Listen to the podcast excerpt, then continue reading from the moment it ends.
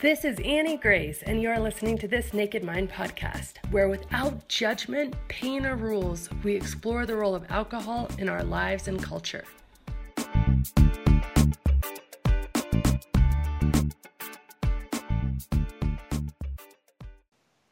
Hi, this is Annie Grace, and welcome to this Naked Mind podcast. So, I know I always say that I'm super excited about my guests, but today it's kind of a different level.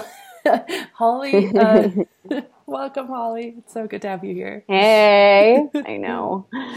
Um, Holly, it's funny. We've known each other. For, oh, sorry. You. I'm sorry. You go. it's just so awesome. Um, yeah, like just since the very, very beginning of time, I think Holly, your blog. This is Holly Glenn Whitaker, founder of Hip Sobriety.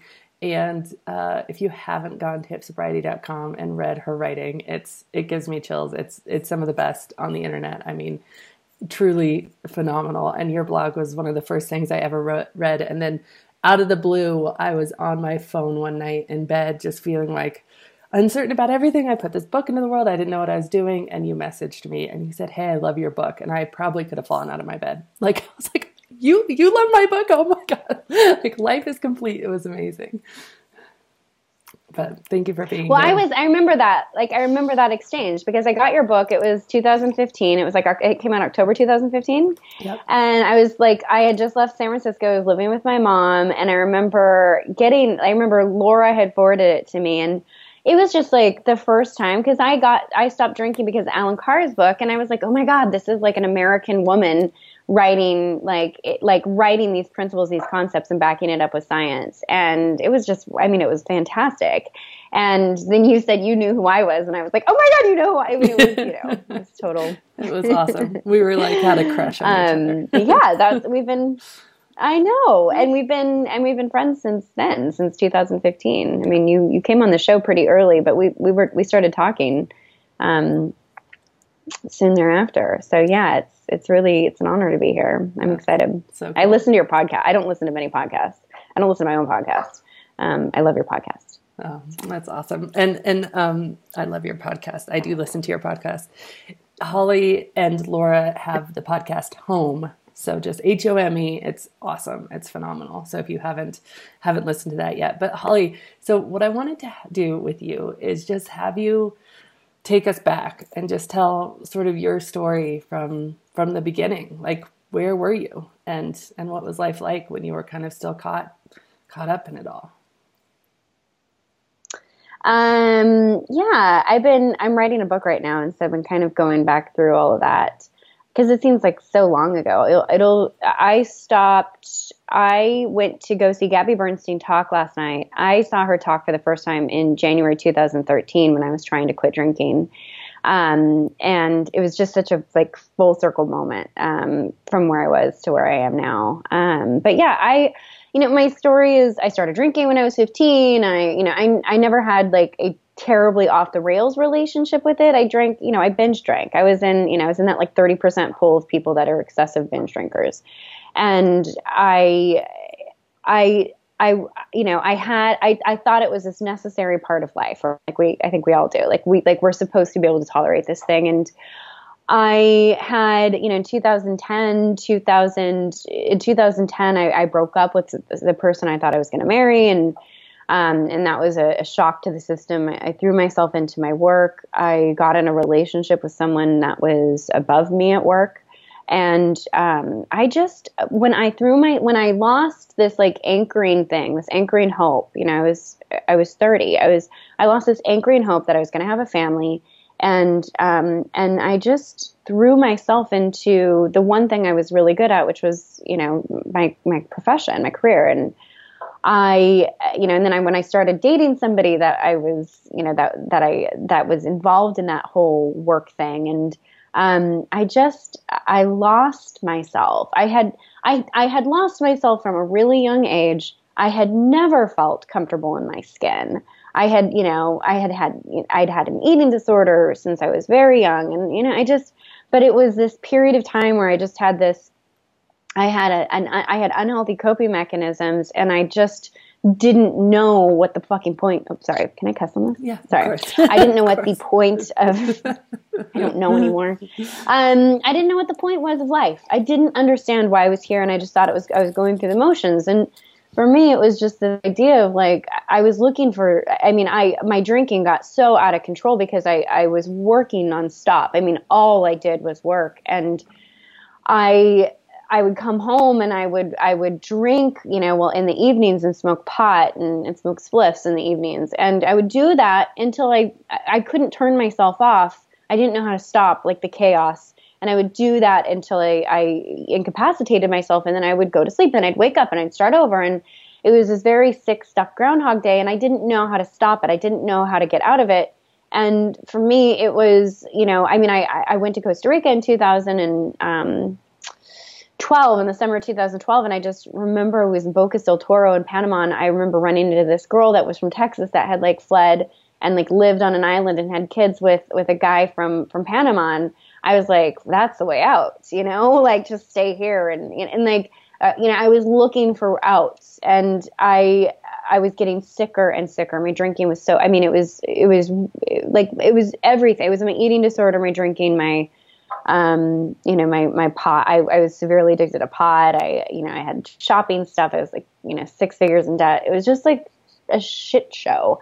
And I didn't know how to stop it and how to get out of it. And I had this, um, this moment in, in 2012 where I, I hit, you know, I mean, I, I had this very like quintessential moment, like where I, I hit the, hit my knees and was just like, please make this stop. I mean, it was, I was in such pain and I didn't know how to stop it and how to get out of it. Um, and and a lot of that is also because I, I didn't know how to keep my life and get out of it. Like I didn't know how like there was too much to like how do you give this up? Like it felt like if I were to actually you know get rid of the things that were killing me, I would have to also get rid of my life. And you know like it's just this whole thing that you don't know how to get yourself out of. And I had this moment where I just I woke up and I was I was so sick and I just I screamed for help. And then a couple days later, I was in a conversation with a friend of mine. I worked in healthcare, and I had a lot of friends that were doctors. And he was, we were just having this random conversation. i Was I was babysitting his kids. He was about to leave, and he tells me something about a, a man we haven't we know in common. And he mentions something, you know, borderline personality disorder comes up, and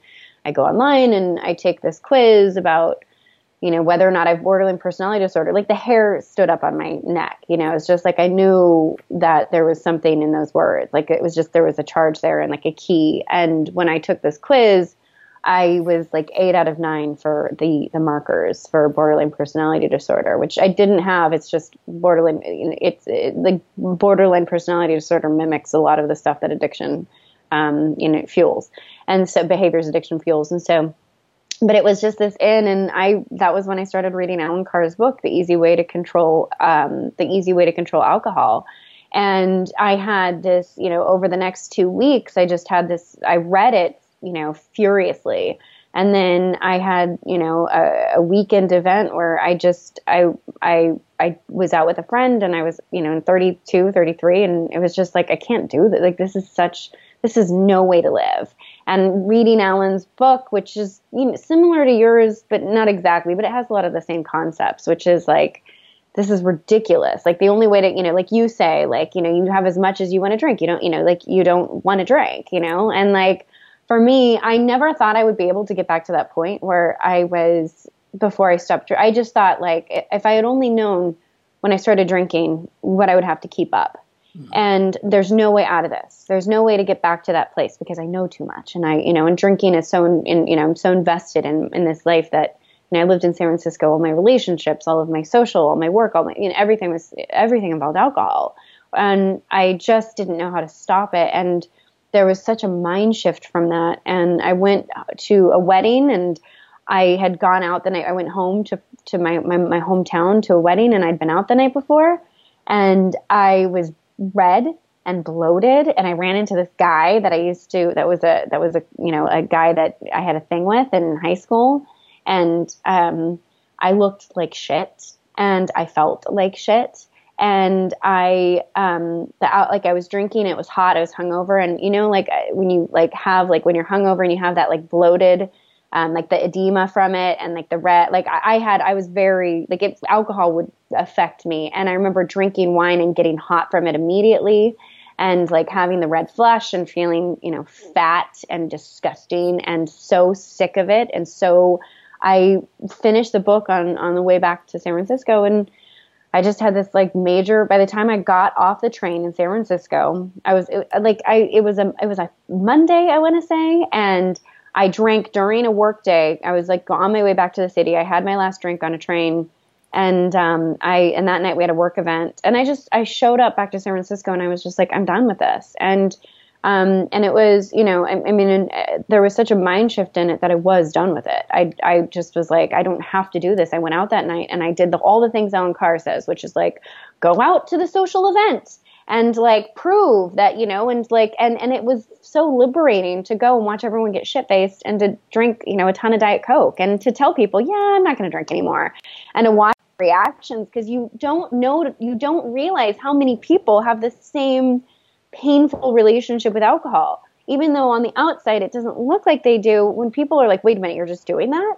It's a, that's a thing, you know, it was just so, it was so eye opening. And I skipped home. I called my mom and I was like, I didn't drink tonight and it was great. And, um, and I'm not going to drink anymore. And, you know, and that lasted for two months, and I I drank again, and then I I had to go through the motions of a, of, of, of a severe recovery you know i mean I, I i invested my my life into recovering from from alcohol addiction and pot addiction and food addiction and you know i mean it was but um but that first key point was just this realization that your work is you know you so you so you know eloquently and profoundly um uncovering your work which is that we don't need this like we don't actually have to do this thing and it's, and it's it's so cool because so your story, you know, two months and just cold turkey, and you were super happy, you were elated, you were thrilled. You know, I don't think did you have many it. withdrawal symptoms or anything? No, I didn't. I mean, there were nights that I went out and I had a shitty night, you know, because it was like walking through my life and everyone, you know what I mean? Like I remember I was, but I was trying to prove something to myself, which was that I could still go out and have fun and um and not drink but like like Allen Carr says like you know, like it uncovers what you were drinking to make fun. You know, that's just really boring. Right. And so, like, that was a little painful, like going out and being, I would stay out till three, and I was like, oh my God, I can stay out till three with everybody. But I was like, oh, I don't like these people, you know, yeah. this isn't fun. yeah. Um, and I, you know, I just started, I found an inner world that I had, you know, that I had forgotten. I also just, I found like, I mean, I don't know. It was, you know, it like all of this stuff. I mean, alcohol is a numbing agent and it helps us to escape and manage our lives. You know, it serves a purpose. Like we don't use it, you know, we're not stupid for using it. We're incredibly intelligent for, for using a tool that we think works without yeah. really realizing all the consequences on the back end of it. And what I found was when I removed it, you know, I just was faced and left with all of my, un, you know, like I had stopped processing stuff. I had stopped processing pain. I had stopped processing so many different levels of my life.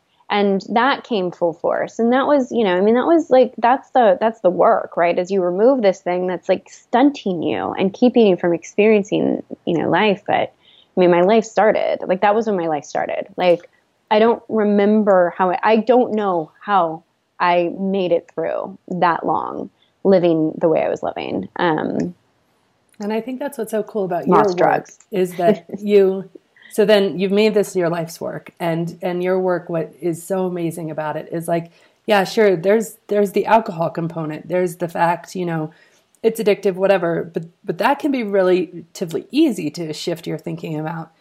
Boom all of a sudden you're faced with uh you've been using this one coping tool or maybe a few with you know pot and alcohol and whatever else but then all of a sudden you're you're there in the middle of it and you don't have those tools. And by the way you haven't been able to you haven't just learned the skills to just manage life in in all of life's ups and downs and emotions and thoughts and everything else. And so your work i think is so profound and important because your school helps people learn those skills you know? Starts from okay then then what can this look like? Like how can i do this without my numbing agent because I think that's what happens is you quit and that's great and it's amazing, but then all of a sudden there's something to numb and you don't know how to do it.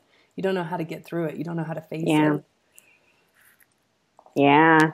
Well, you have to grow up and you have to do all these things that you've never had to do without alcohol. You know, I mean, like, like just like having, you know, we had that, we had that one talk that one time, um, for something that we did where it was, uh, about having sex for the first time. You know, like I hadn't really, I hadn't gone on dates without using alcohol. You know, I, and like there, so there's the part of it where you have to learn how to get through life without this to do these things that you didn't think you could do you know like like it there's it's such a dynamic process and like i somebody was somebody was asking the other day about how just like how some somebody asked her why she wasn't drinking and she well, she went out with an old drinking buddy and he was and and the first couple times she denied a drink you know it was fine. And then the third time and the fourth time he was like finally just like tell me about this. Why are you not drinking? You know and she felt like she owed him a story. And we were just even that simple like just even that like small event where she like she was in a situation with somebody where she felt she owed him a story.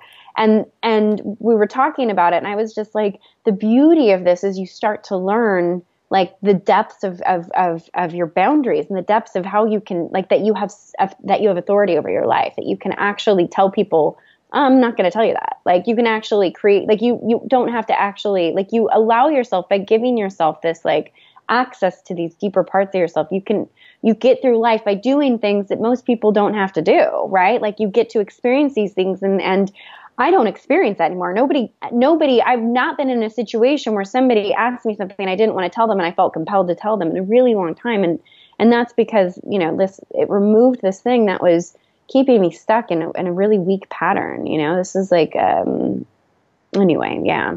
Wow, it's so cool. Yeah. It's so cool. Um so then you know you started doing some of the the work to really you know deal with and face life? And and what did that look like? Like what were some of the main things that you used? What were some of your main tools? Yeah, when I started drinking again in December of 2012, when I after I thought I'd quit, and then I I, I was like, oh, I'm just going to drink at this one thing, and you know, part of the work is like, you know, not questioning whether or not you made the right decision about it. We get really, you know, messed up by cognitive dissonance around this. Um, and I got back into that place of cognitive dissonance. And, and so for me, it was just, um, and it was severely, de- it was very defeating to, to, when you start drinking again after you've stopped, it's a very scary thing.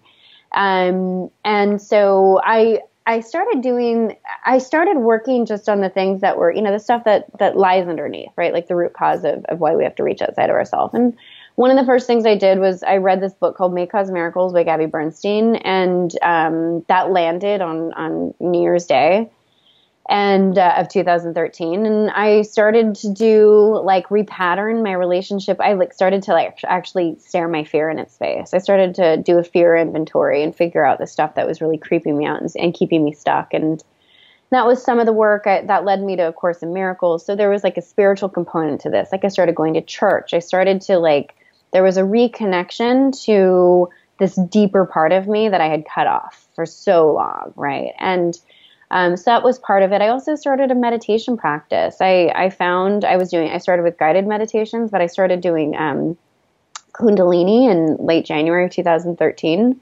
Um, I was hungover in New York City and I found a Kundalini class, and that was the, I mean, from the moment I went, it was just, it changed everything. And I, I you know, I started practicing that daily, and Kundalini is a very dynamic, um, uh, yoga and meditation practice that like helps you to like balance out your. I mean, it just was. It was a. It it changed everything for me. I signed up to become an instructor. Um, so that was one. I started going to a therapist. I mean, I would. I like threw the book at it. I had been sick and miserable for long enough, and I just wasn't going to. I wasn't going to settle for that anymore. And I would have done. I would have done, and I did do anything to to take me out of that. Um, and I wanted to stop drinking. Like it was funny because I was terrified that you know prior to you know reading Allen's work, I I was terrified to quit drinking. I didn't. I was trying. I bought his book because it's called The Easy Way to Control Alcohol, and I was like, I just need to control it better, you know. And then I got to this point where I was like, oh my god, I don't want to do this thing, and that wanting and that desire. Um, of like just and, and having that taste of freedom of being able to like live your life and not have to you know think about you know, all like, am I going to drink tonight? Am I not going to drink tonight? Am I going to drink this weekend? How much did I drink? Did I say something stupid when I drank? Did it, you know, like, what is drinking doing to me? Like, do I have an addiction to drinking and all the stuff that comes with it? Like, having that freedom from it was so liberating.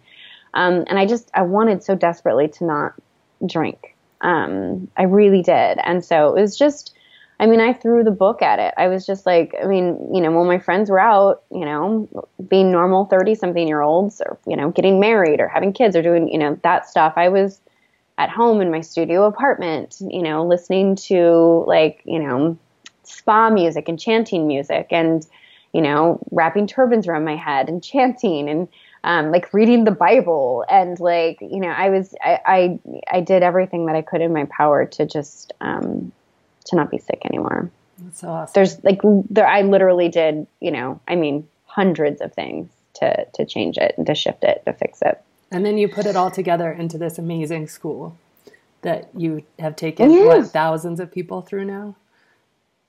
Uh, we just we've got about I think twelve hundred people have been through it at this point. So yeah, so amazing, so amazing. And yeah. so you really took everything that you learned because I think you're very much like me, where you see a problem, you're like, I'm going to learn everything about this problem, and then I'm going to take all this information and synthesize it so that the next person doesn't have to learn everything, but they can just know the important things. Yes. Yeah. Yeah. I mean, I just, I didn't, I was so alone in what I was going through. I, the only two people I knew when I stopped drinking were men, and they were men that had used AA.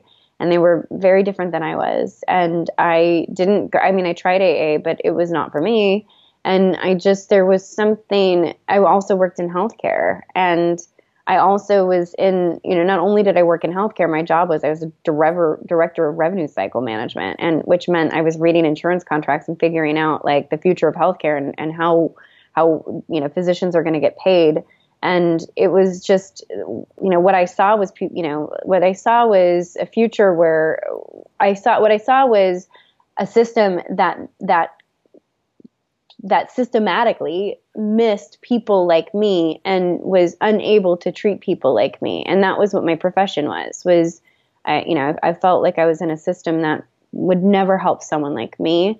And I was also you know so it was just like professionally it was just a you know I I, I couldn't use healthcare to help myself when I was almost dying you know like it was just such a black and white thing. Like i can't my insurance card does not work.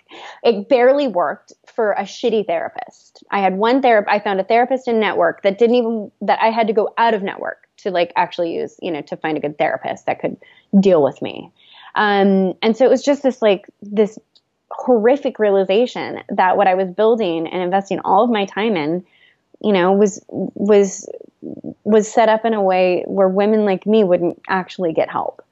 And that uh, the resources that were set in motion to help me first of all they promoted anonymity and they promoted labeling and, and all sorts of things that didn't feel good for me and um, and kept me from finding other people. And and not only that like beyond that i you know lived in san francisco and i was like I mean, I used to go to this place called the Melt because I loved like the the customer experience I would get and how I would, you know, and and I loved going to coffee. Like I I was so I'd paid so much money for experience, and um, and here I was, and my experience in this process was just crap. You know, it was just like the bottom of the barrel. Like you're dying and you're referred out to, you know, to to to to systems that that you know either you can't afford or what is free, you know, is is not really designed to to um, to inspire. You know, I mean, you can find inspiration in the rooms for sure, but like the experience of it is you you go down in the basement. You know, and so for me, it was just this. There was such a like. There was such a conflict of like what existed and, and what I wanted. And I never wanted some, I never wanted somebody like me, you know, like to go through, I, I didn't want the next girl to go through what I went through by herself. Um, and, and not only that, there was just such obvious things that worked, like the repatterning of, of our subconscious, like that. Why weren't we talking about that, you know? And, and like uh, the you know like the the fact that like you know using chant like sound therapy and acupuncture and like all of these like all these things that I had found I had found so many things I'd researched the hell out of it and so the school came about by um by I left my job and I just wanted to figure out how I could actually like systematically teach people, you know, how I could codify what it had worked for me. Um, and I did that by discovering like, you know, by I, I couldn't figure out how to what had like how it had worked. And then um, John Dupuy's work, Integral Recovery, like he took um, uh, integral life practice, which is like a derivative of Ken Wilber's um, integral theory, um, and had put this had taken integral life practice and and basically you know um, appropriated it for recovery. And then when I read his book in 2014, I was like, oh, like this is what this is what happened to me. I I, I did you know I did something that was holistic um, versus you know like typically you know it, like just reading Allen Carr's book was wasn't holistic you know just you know going to AA wasn't holistic um, you know I had somehow managed to like expose myself to a holistic way to heal myself and, and it worked because I was addressing every aspect of my life. Oh, that's so awesome. So yes, that's what the school is. So, since we're on the school, if people are interested, where can they find the school? Right now, I mean, we're in the middle of doing all sorts of stuff to kind of, but right now they can just go to Hip Sobriety School, um, or no, the hip sobriety hipsobrietyproject.com, or they can go to my my website hipsobriety.com, um, and they can. There's actually like a little a tab for for school. Um, but yeah, we're I mean we're in a process like it's I I have it has been a small operation that I've done three times a year for the last couple of years. Um, you know, with a limited number of students, and it's now something that we're expanding and that we're. Um, uh, so yeah, so there's there's a lot of cool stuff that's coming up for it, but right now it still can be found at uh, hipsobriety.com. Well, it gives me chills. Like I'm so I'm so excited about the expansion and everything. I mean, it's just it's just awesome. Your work is so important. I have so many people who you know they they find us together one way or another and and then they tell me stories yeah, about your school and and what they um what they did through it and and how it was the missing piece. And i mean it's just it's just so inspiring. All right i have two more questions yeah your you. school is the or your book is the number one recommended reading um, in the school. Yeah, that's so awesome. Like literally. That's so cool. It's number one. Um okay two more questions for you. First of all, one of your favorite blog posts is I'm not an alcoholic because nobody, or one of my favorite blog posts of yours is I'm not an alcoholic because nobody is. And um, mm. can you just talk about that a little bit? Like what when you wrote that? I mean, it's it's such a beautiful piece of writing that I just love, and it gave me so much hope. And yeah, I'd love to just hear it from you.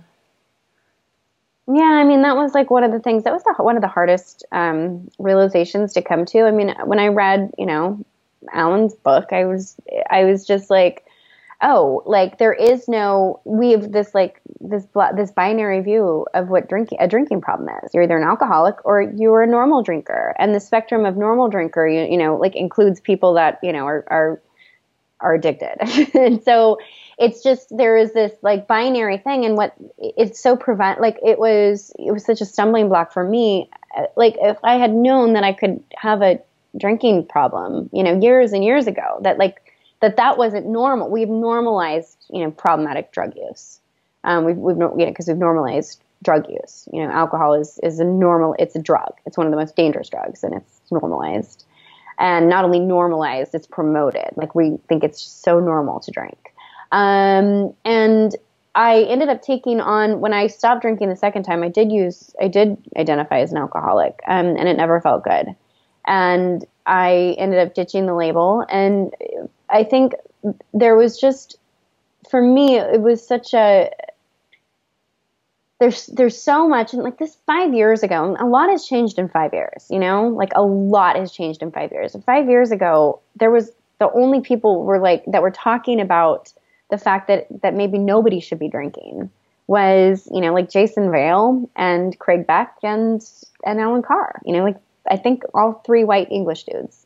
And it was just such a I wrote it because I felt that, you know, this is before your book, before I read your book. I wrote it because there was just nobody was saying it.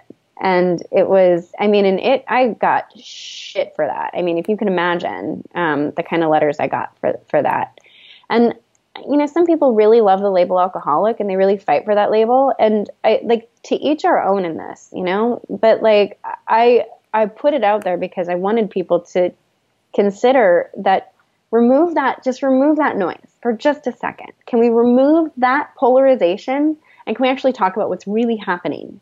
Like what is really happening with our relationship with alcohol? Because we're not doing that. We're not actually having an honest conversation about our own drug use right? We're, we're, we're shipping it off and we're giving it to a group of people who will do the work and who will identify like who, who have done the work and will and will and are willing to do that and by doing that what we're doing is basically setting up a society that, where we don't address uh, you know the fourth leading cause of, of preventable death um, until people are you know have multiple DUIs or who's, you know, like the qualifiers for this. Like people are are falling off the cliff and then getting help. And there's, you know, we're not looking at this where it really needs to be looked at, which is which is at the beginning of it, right? Which is at the beginning of it. And all of us should be able to all of us should be able to have a conversation about our drug use, right? Without, like we should be able to have a conversation without the fucking label and without the stigma and without the fear. But we can't do that because there's so much there's so much baggage wrapped up into that. And and not only for people that are in AA, but for everybody because AA has been the like it has been the way that we understand addiction in America. I did not need to go to an AA meeting to understand what an alcoholic was through my own mind. It's portrayed to us, it's fed to us. And and we all live by this code. Um, and so it's just kind of disrupt, like taking some of the, removing the noise so we can have the conversation about what's actually happening. What one of the things in that article that I loved is you compare it to like it, we are doing the same thing to people who need help with their drinking. You know, we're we're almost necessitating this rock bottom, but we're doing the same thing as if you were having problems with uh, you know you're obese and you walked into a doctor's office and they said, well we can't really do anything for you. You know, you, you got to come back when you need kind of bypass surgery or you need your, like. And are you waiting for like until you have a heart attack before you start addressing any sort of heart issues? Like we're waiting, there's no concept of pre addiction. We're waiting until people are sick as sick can be before we actually offer them any sort of you know any sort of help with it. And i mean i i've you know I've, I've talked to how many you know thousands of people at this point like i know what happens. Like in therapy offices i have you know clients of mine who've had therapists convince them they don't have a drinking problem when they're self-selecting and saying something's not right here. No no no, no. you know and doctors do that as well. And it's just this thing that we're not willing to like i'm willing to say like you know like do what you want to do. Like i believe in decriminalization i believe in legalization of all substances. Like i'm not a prohibitionist.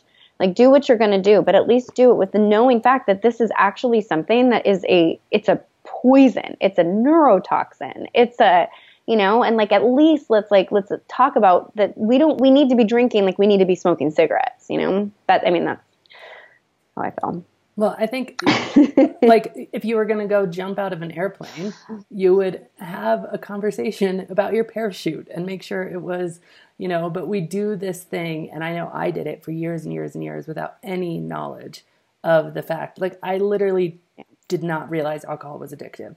I didn't think that I could become addicted to it because I knew people were alcoholics and I was actually told by someone who told me she was an alcoholic that I wasn't one. And so yeah, I remember that. It didn't that. matter how much pain I was in. Like five years, right? Five like years. five years before you stopped drinking, one of your friends said, "Oh no, no, no, you're not an alcoholic." When you were willing to have that conversation, and because of that, right? Yep. Like I, you know. I was like, well, what about me? Because she got sober with AA, and I was like, we drink together. It's the same. And just, no, no, it's not the same. I'm different. I'm. You're. I was born this way, and um, just really quickly because I think you're gonna appreciate this, but um, you know, one of the things I refer to a lot because it's what we have, right? We have the Diagnostic and Statistical Manual. This is the actual definition of the disorder, and it's called alcohol use disorder. And these are the 11 questions, blah, blah, blah, blah, blah. And um, one of the things that I, I've said it before, but I find absolutely fascinating about is that two of the 11 questions are these. Um, do you need to drink more than you used to to get the same effect? And have you had moments when you have drank more than you intended?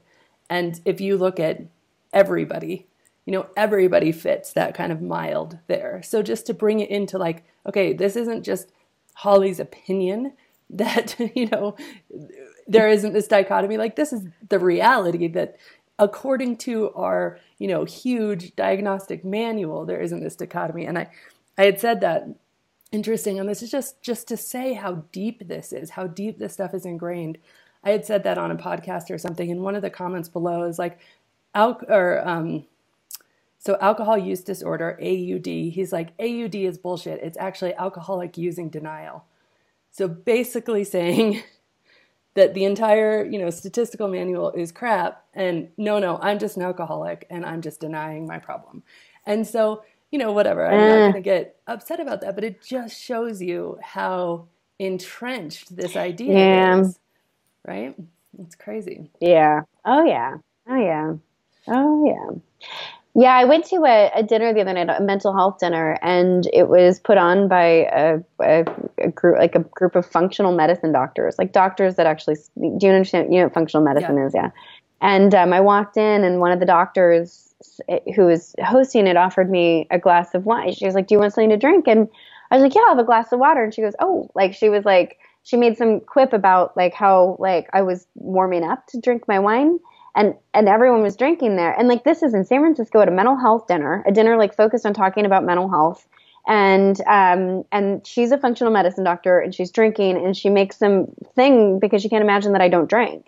And um and i said oh i don't drink. She was, oh oh okay. Like you know and it was just like it's i think like one of the things i think is so interesting is people that are listening to this most likely like we've been indoctrinated into this like other way of thinking and what we don't realize what i forget so often when i go out into the real world because like like most of my friends don't drink or they're so you know or like whatever um is that it's so it's we're so we're, we are so outdated in our understanding our, our like of what it is and and uh, anyway okay last question. Last question. yeah i've kept you on a long time but my last question i ask it um, what would you tell Holly of, you know, I don't know what year it was, the 2010, 2012, the Holly that was stuck about what life is like on the other side? Oh, God. I don't know. I mean, that's so, like, I'd tell her so much.